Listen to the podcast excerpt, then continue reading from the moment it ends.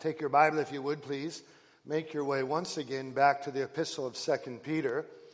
2 Peter chapter 1 will be our starting place. Um, if you want to put something in your Bible at Proverbs chapter number 1, we will be there. And also in 1 Corinthians chapter number 2. 2 Peter chapter number 1. And then, of course, Proverbs chapter 1 and in 1 Corinthians chapter number 2. I'm continuing today a message in a series that I have entitled The Cycle of Spiritual Growth. Spiritual growth is a desire and a truth that I have as a pastor for Plantation Baptist Church in the year of 2022. We have come through much in the year of 2020. 2021 was a year of um, building projects and things, as you are well aware of.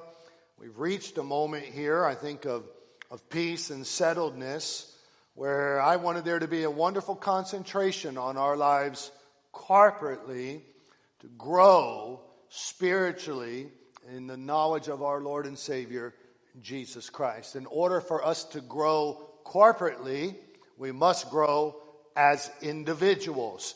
And so we have been taking our time, and we'll be taking the next five weeks, to look at the cycle of spiritual growth.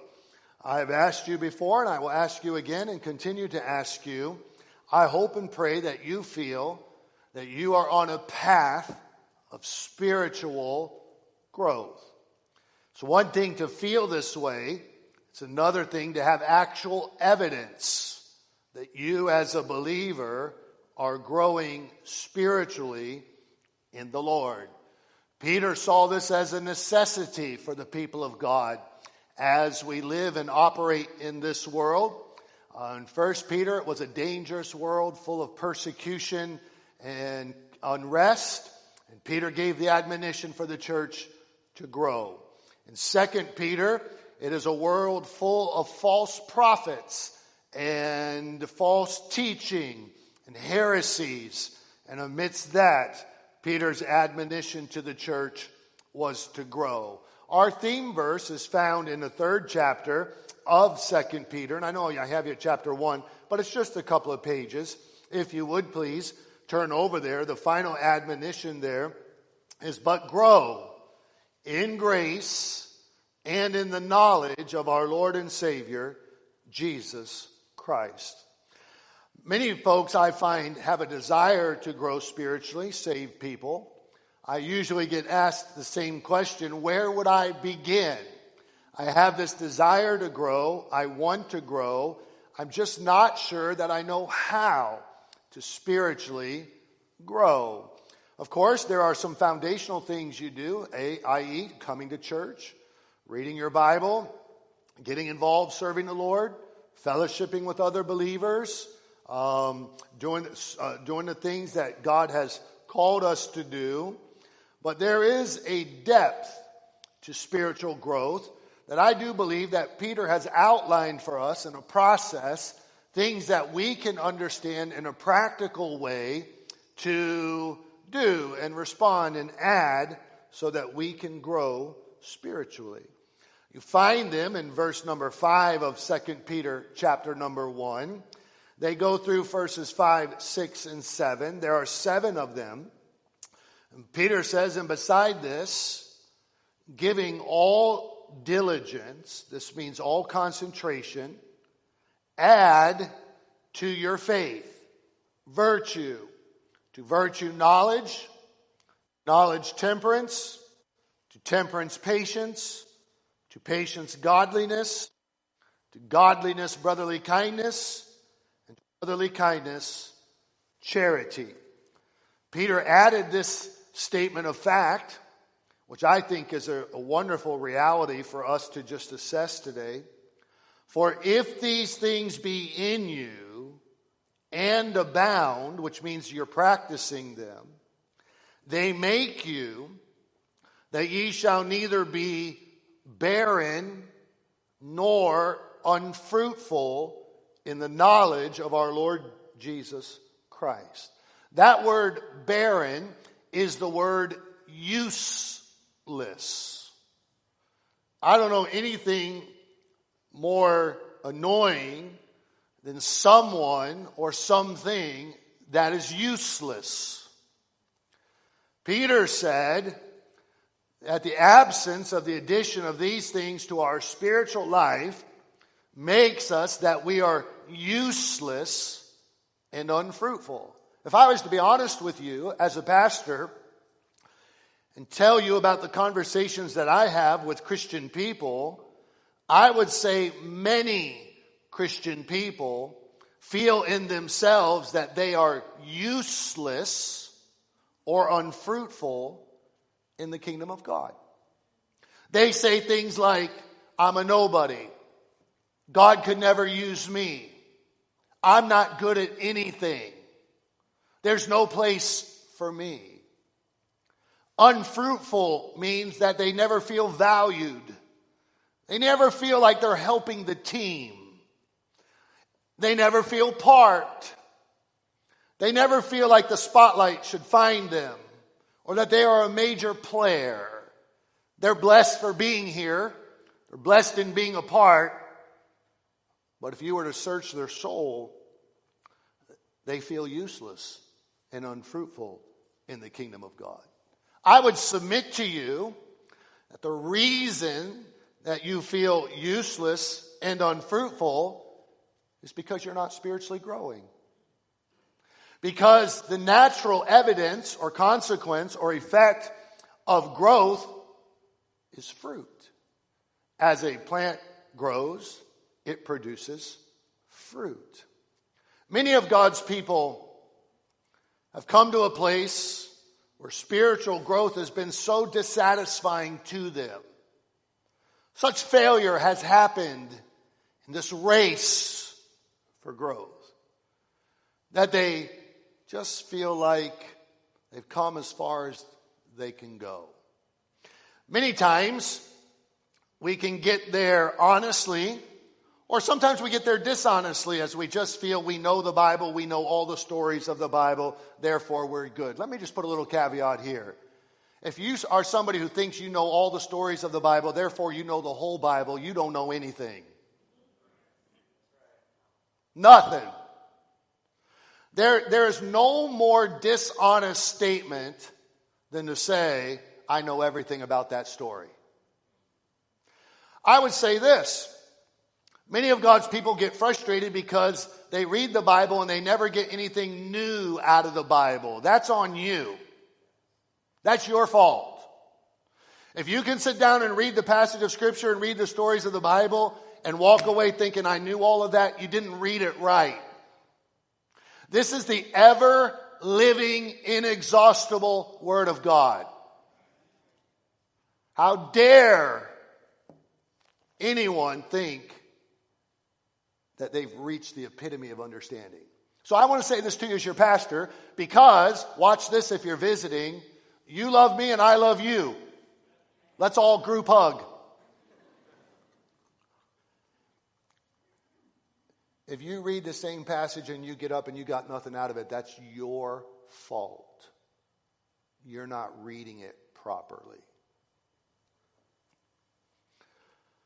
So we've come to a place in our in Christianity where some individuals and some people think that they can there's no longer any room for spiritual growth. They know everything. I would submit to you you're the one that needs to get on the cycle of spiritual growth and begin to add to your faith. This word add is important. It carries with it the idea of you doing your part. This is your responsibility, believer. This is your responsibility, Christian man, Christian woman.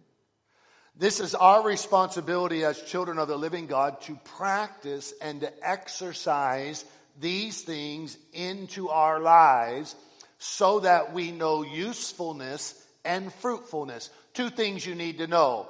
We do not do these things to be saved. We do these things because we are saved. Nobody gets to heaven because of the things that we do. The Bible's not teaching you to add this to your life, therefore somehow you will merit God's favor. The only one that ever merited God's favor was his son, the Lord Jesus Christ. The rest of us have favor because he's a good God. And he's gracious and he's kind. We don't do these things to be saved. We're able to do these things because we are saved because the Holy Spirit of God has indwelt us, because we've been created new unto good works. Now we have saving faith. We have the faith of the Lord Jesus in us. And now we add to our faith, which means the Holy Spirit enables us. He guides us. He helps us. He's the reason we can, but we have to want it. You and I, as believers, must desire and want to spiritually grow. And the responsibility is on us to make this part of our lives. Peter said, You, Tom, you, sir, you add to your faith. Most of us, if we're not careful and lacking this, this is why we feel useless and unfruitful in the kingdom of God. Last week we looked at the word virtue, verse number five. Moral excellence. After we've been saved, we've been created new. The nature of God now is in us through His Holy Spirit. And really and truthfully, in our redemption, the first thing that really is acknowledged is our morality. It's, we're totally now made new in Christ. We have that old nature in us, but we have the new nature of God with the Holy Spirit's power that does not let that old man rule and reign over us. And we begin to see the newness of Christ. And the first thing that changes is our morality, our moral behavior. What we used to be sinfully, we no longer are. We've been washed by the blood of Jesus. If that's you, say amen. Morality begins in your mind. You meditate what is morality in your mind. That's why the Bible said we think about those things that are virtuous. How does something get in your mind? Through your eyeballs. We talked about that. The eye is the light of the body. If the eye takes in darkness, the whole body will be dark. If the eye takes in light, then the whole body will be light. So as I am adding to my faith and I am growing in this area of morality, moral excellence, I'm, my eyes now are taking in the Word of God. My eyes now are taking in holy things. As it comes into my mind, my mind is meditating that toward the nature of God and toward the reality of His work in me. And then as I meditate in the mind, as a man thinketh in his heart, so is he, that affects as it gets into my heart, my behavior. Saved people are not immoral. Amen.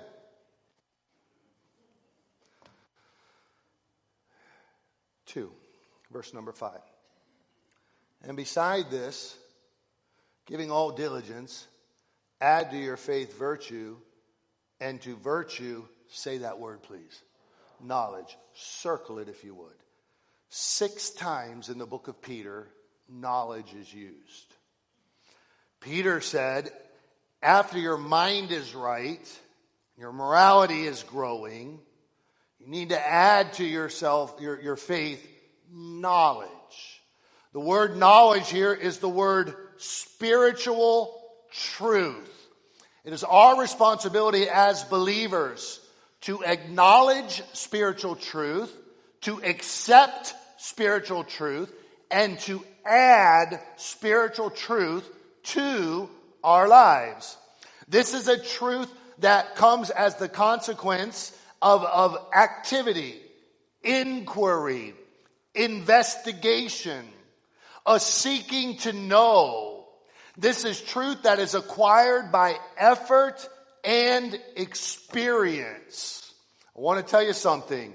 Growing spiritually is hard work. I love the example that Peter gives about adding knowledge and adding spiritual truth being hard work. Would you flip? You know, you might even have to flip your page. Go to 1 Peter chapter number 3, if you would please. I would like to give this illustration for all of the men in here.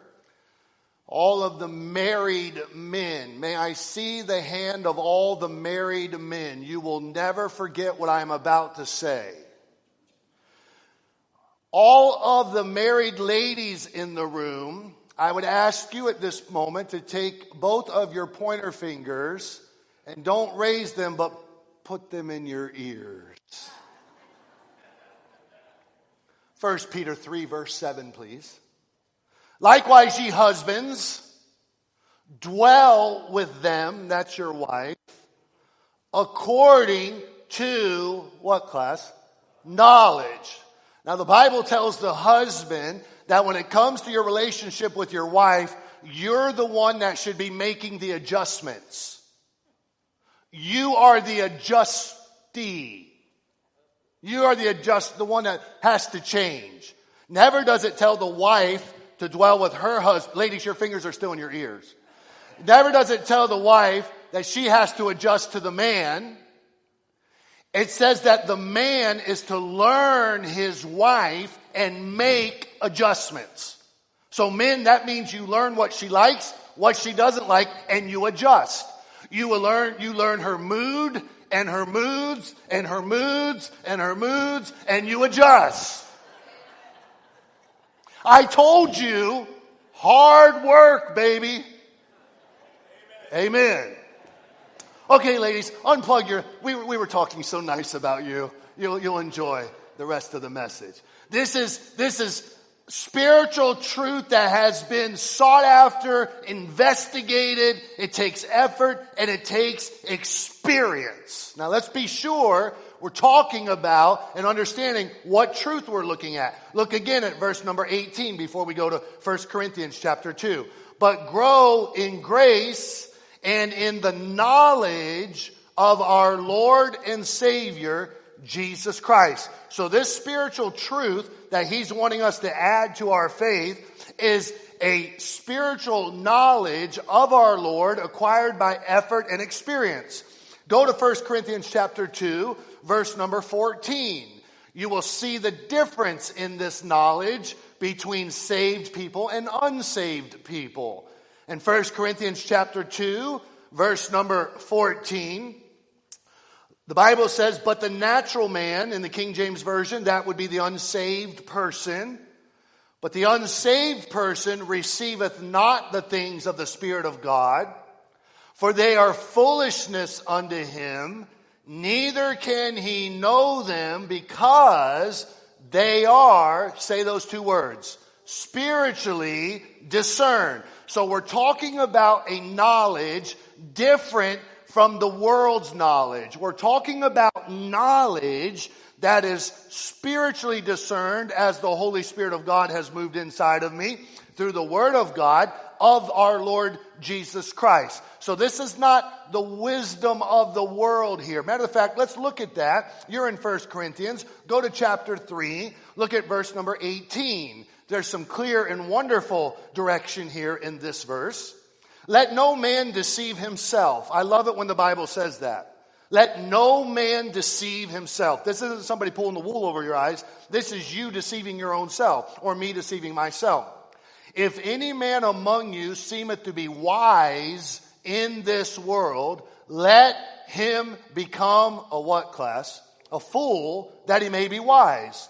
For the wisdom of this world is foolishness with God.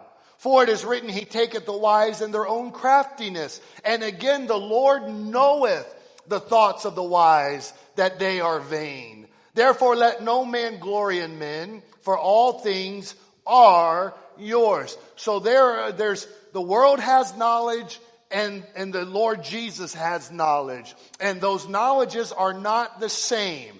As an unsaved person, I related to the world's knowledge. The world told me I could eat whenever I want to eat. I can sleep whenever I want to sleep. I can drink whenever I want to drink. I can do whatever I want to do whenever I wanted to do it as long as I was happy. The world taught me that there's very little consequence. I'm my own man. I can do, I can be my own God. I'm getting better. I need to live for today, gain all I can get. It had wisdom. The problem is the world's wisdom is not God's wisdom. We understand that, right? So let me ask you a question. You're saved. Why in the world is the church of Jesus Christ today adding the world's knowledge more than we're adding the knowledge of Christ in our lives? Let me just give you two very clear examples. God created all life. God creates life today. Humanly, where does God create life? Where? In the womb. So when man goes into the womb to murder or, or to, to extinguish life that God has created, that's the murder of God created life.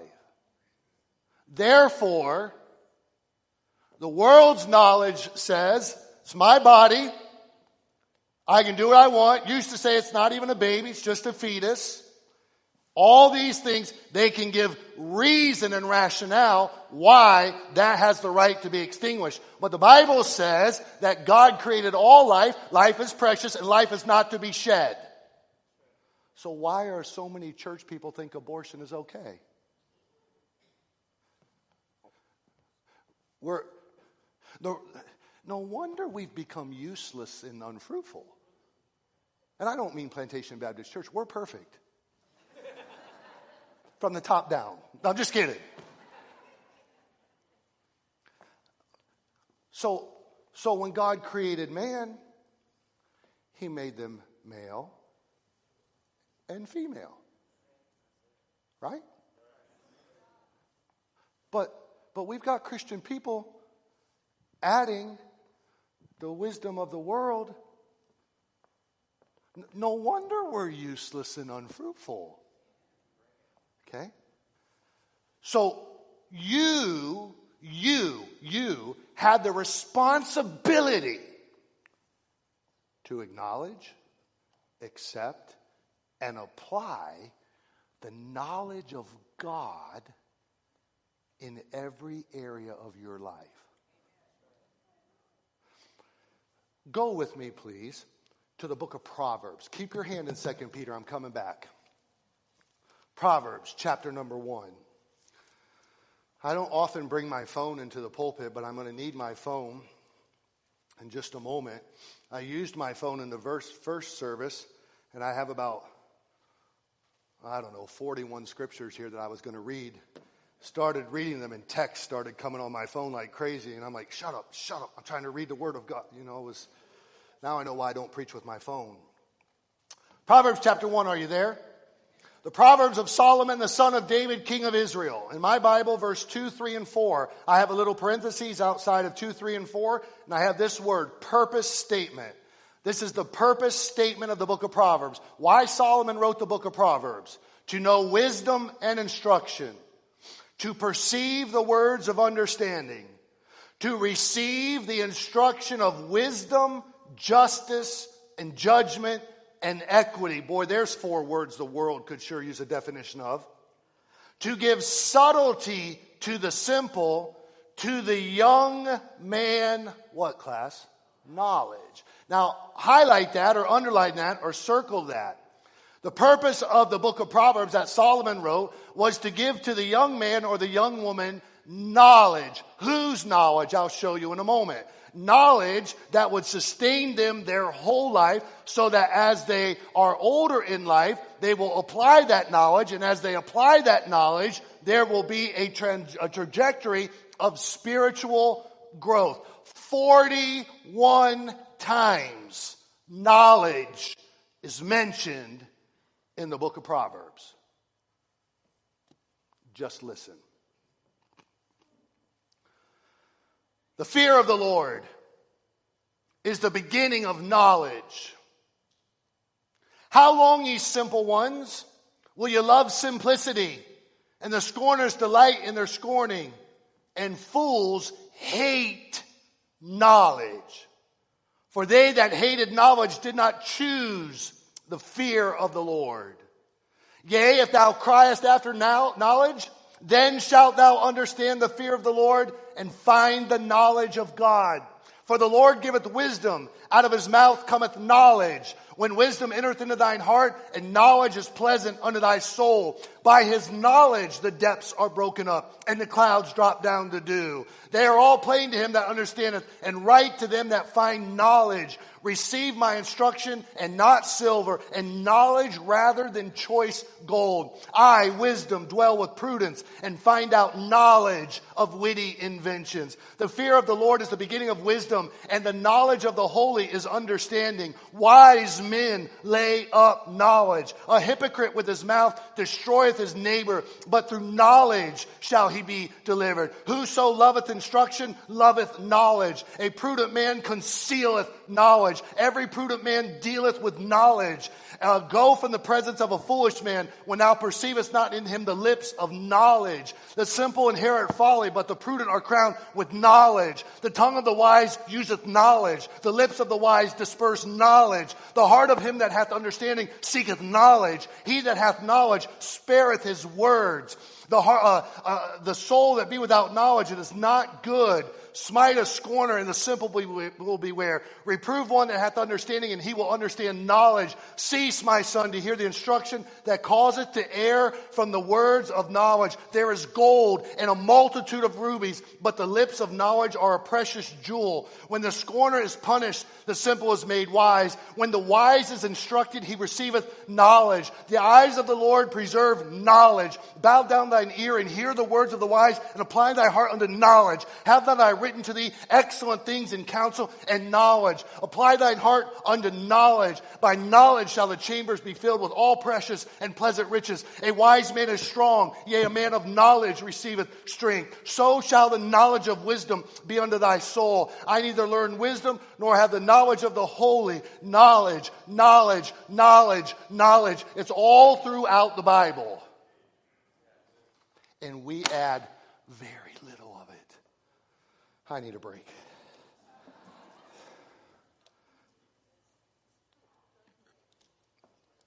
Something so precious, more precious than of gold, and yet God's people today are adding gold, silver, stocks, bonds, funds, retirements, wealth. We should add to our lives the eternal Word of God. Come back to 2 Peter chapter 3 and I'll close.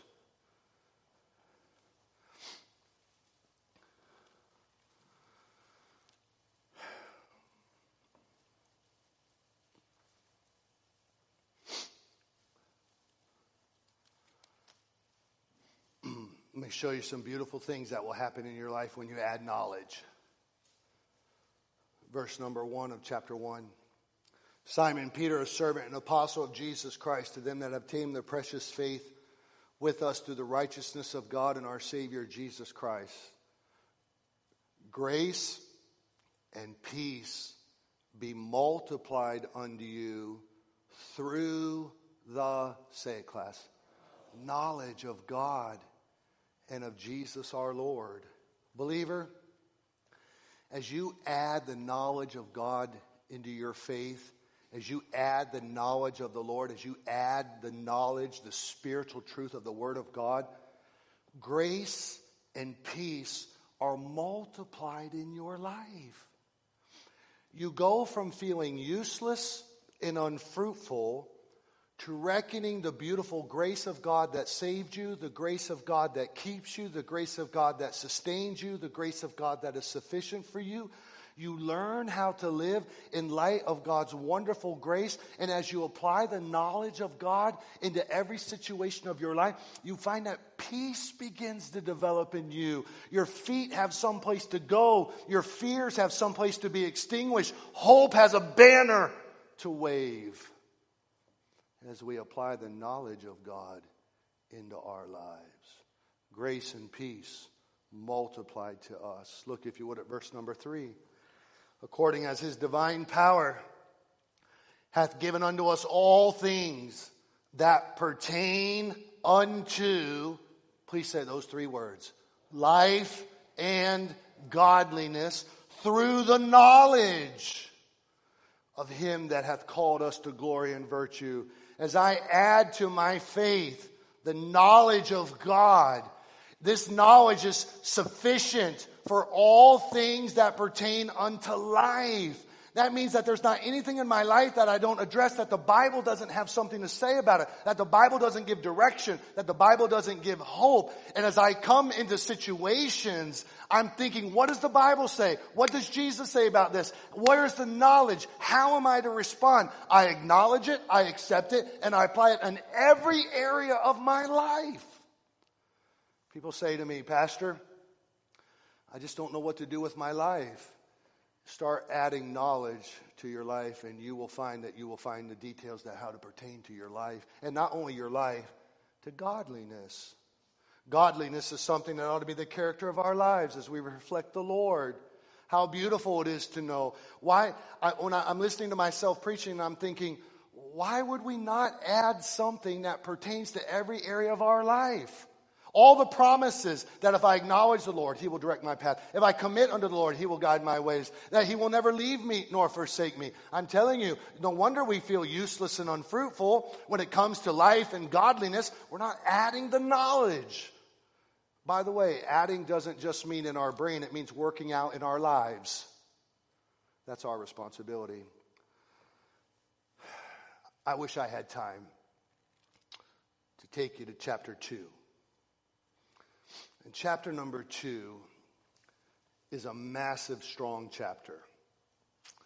And there's a, a truth in here about knowledge that when you understand the background of where it is, it will floor you. Let me just give you a little glimpse of it because I don't have I wanted to read every verse, but I'm I'm out of gas.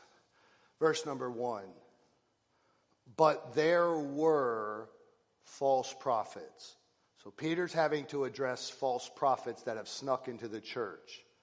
He gives you a description of them in verse number 14. Please read verse 14. They came into this church having eyes full of adultery that cannot cease from sin, beguiling unstable souls a heart they have exercised with covetous practices, cursed children.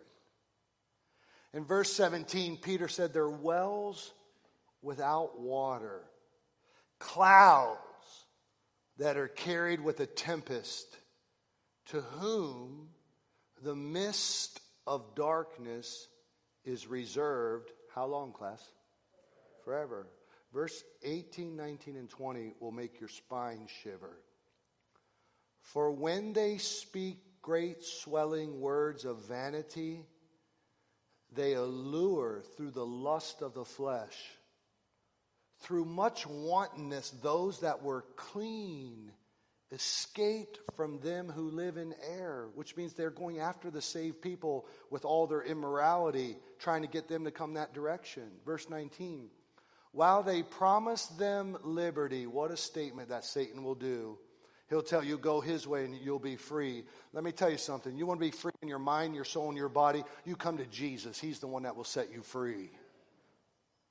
While they promise them liberty, they themselves are the servants of corruption, which means their preaching ain't working on themselves.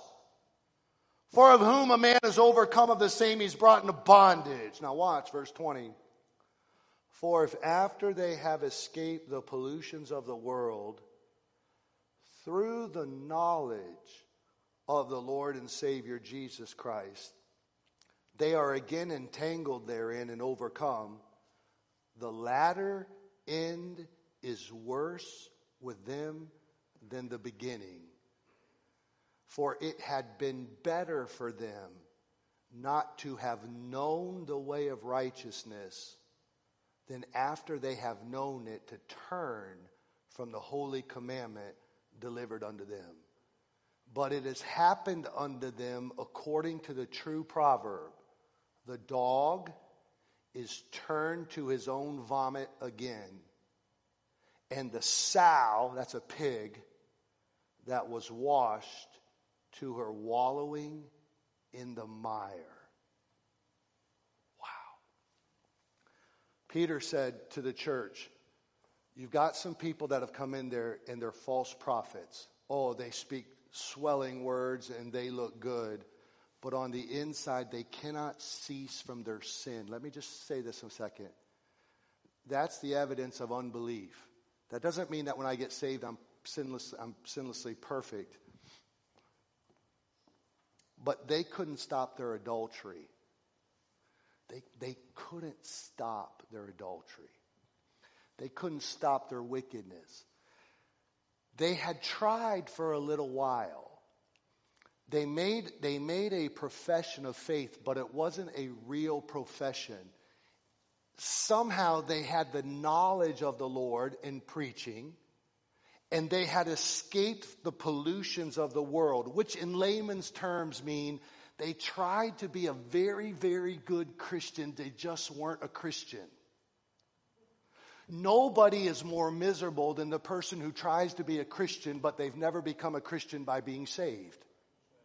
And so they were trying to suppress their lust and their flesh, and they were trying to do everything they could because they had heard about some knowledge about a judging God a God that had power, a God that could see their sin, a God that had anger. They had been brought into the holiness and the justness of God, and they had some head knowledge, but they never let it get in their heart. And so for a little while, that knowledge, they could escape the pollution of the world, but they weren't really believers. They were just trying to contain themselves. A lot of people like this.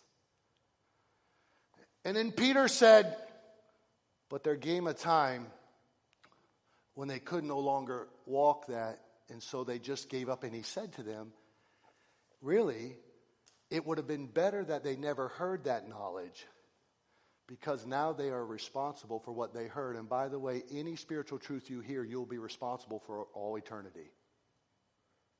Now, there's a truth here. The knowledge of the Lord does have the ability to bring an escape from the pollution of the world. Many of God's people feel useless and unfruitful because we're filthy dirty from the pollution of the world. We, we don't want to be in the world. We love the Lord. But when we walk through, we fall. And we've done things we told God we would never do. We've done things we never thought we could do. We, we battle certain things. And it just seems like all that filth of the pollution of the world is on me. The good thing about that is once you've been truly saved, you can never be lost the escape from that pollution of the world or the victorious Christian walk is the adding to your faith knowledge, which means I've been indwelt by the Spirit of God. He will never leave me. I have been, I, am controlled by the Spirit. I've, I've been sealed by the, by the Holy Spirit of God, which means I'm sealed for all eternity. I can be filled with the Spirit of God. I can be controlled by the Spirit of God. The Spirit of God can make it to where I know victory over my sin. And there is, as I add the knowledge of the Lord and I add the knowledge of the Word of God and I practice that, then spiritual growth begins to happen in my life. And I go from useless and unfruitful to useful and very fruitful. And there's power in the Word of God. Amen? So, for those of us that add knowledge, Grace and peace is multiplied. I have direction for life and for godliness. And I have the ability through that knowledge to grow to where the pollutions of the world are not an attraction or an allure for me anymore because the world has nothing to offer me that is more beautiful than Jesus Christ. So, my final statement if you're going to add spiritual truth, you have to acknowledge it, you have to accept it and you have to apply it. That's on you. That's on us. That's my responsibility. So this week, in every area of my life, I'm asking myself, what does the Bible, what does the Lord Jesus say about this, and what I should do? Shall we pray? Heavenly Father, spiritual growth is not without us. We're to give all diligence to do our part. Our part is very easy. Have to want it. Acknowledge it, accept it, apply it. Believing it to be the Word of God, truth, trusting it, adding the knowledge of our Savior to the walking faith that we have. I could feel within my own soul, reading the book of Proverbs, the authority and the power of knowledge. Not the world's knowledge, your knowledge. It's time for God's people to stop adding the world's knowledge, start adding your knowledge. Heads bowed and eyes closed, please. A moment of invitation. Christian, are you in a situation right now that you need wisdom and knowledge? Add the Lord to it. Are you living a life that has added knowledge of the Lord? Is there a desire, a seeking of it? Are you actively practicing it in every area of life, every moment, every situation? God, what do you want me to do? I want to add your knowledge to my situation. Maybe you're here today and you're not a believer. The knowledge you need to know is that God loves you and He died for you and He wants to save you from your sin. If you'll open your heart and believe and trust upon Him and receive Him, He'll be Lord to you. He'll create you new. It'll be the greatest decision you ever made. Pastor, I feel useless and unfruitful. Grow. Grow. Start by adding knowledge. Would you stand, please? Heavenly Father, have your way in our invitation now. Move in our hearts. Let God's people just be dominated with their responsibility to add this to our lives the knowledge of our Lord and Savior, Jesus Christ, in His grace. Grace and peace would be multiplied, life and godliness will develop. Freedom from the pollution of the world, the victorious Christian life. Oh, what a joy, what a delight. Have your way in our invitation now. Trust you and thank you. In Jesus' name, amen. Our song of invitations, Have Thine Own Way, Lord. The altar is open. People are here to pray with you if you want help for prayer. Maybe you'd like to come and give your heart to Christ. We'd love to take a Bible, show you how to be saved. Let's sing verse number one. You come as God leads you.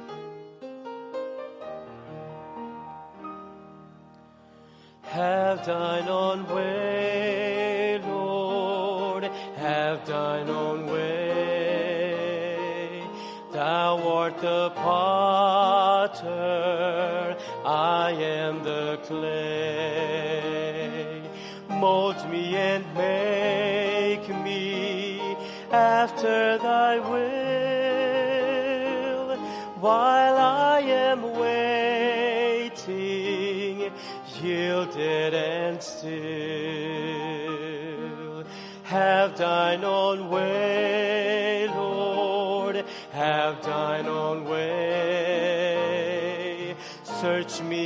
Try me, Master, today. Whiter than snow, Lord, wash me just now as in thy presence humbly I bow.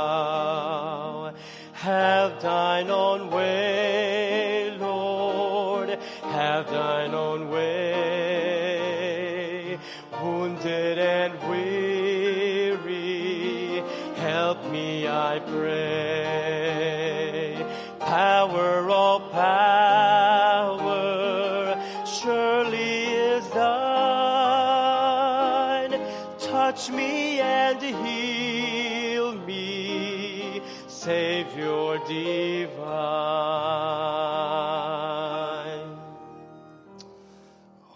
Thank you for loving the Word of God. Thank you for listening. How many, just for to help me for a moment, how many have found that as you've applied the knowledge of the Lord, all those things He promises been a reality in your life? Would you say amen to that?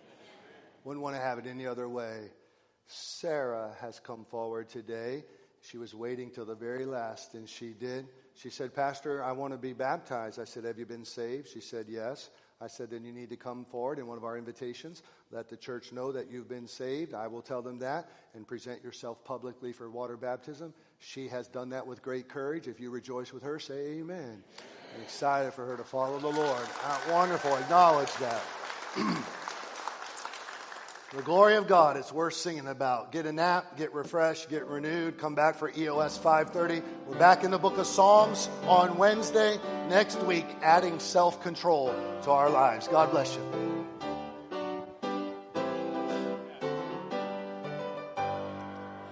To God be the glory, great things He has done.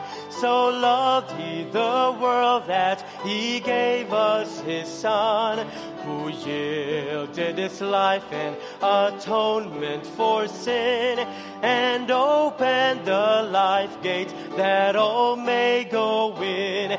Praise the Lord, praise the Lord, let the earth hear His voice. Praise the Lord, praise the Lord, let the people rejoice. Oh, come to the Father through Jesus the Son and give him the glory, great things he has done. And God bless you all. You are dismissed.